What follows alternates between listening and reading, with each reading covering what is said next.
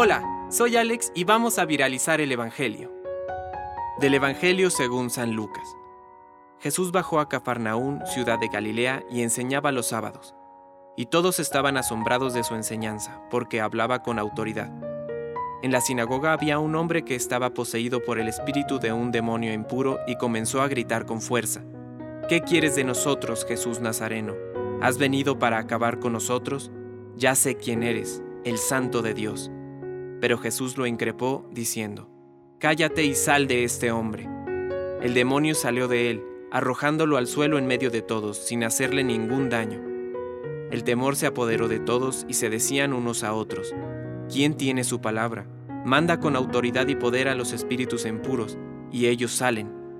Y su fama se extendía por todas partes en aquella región.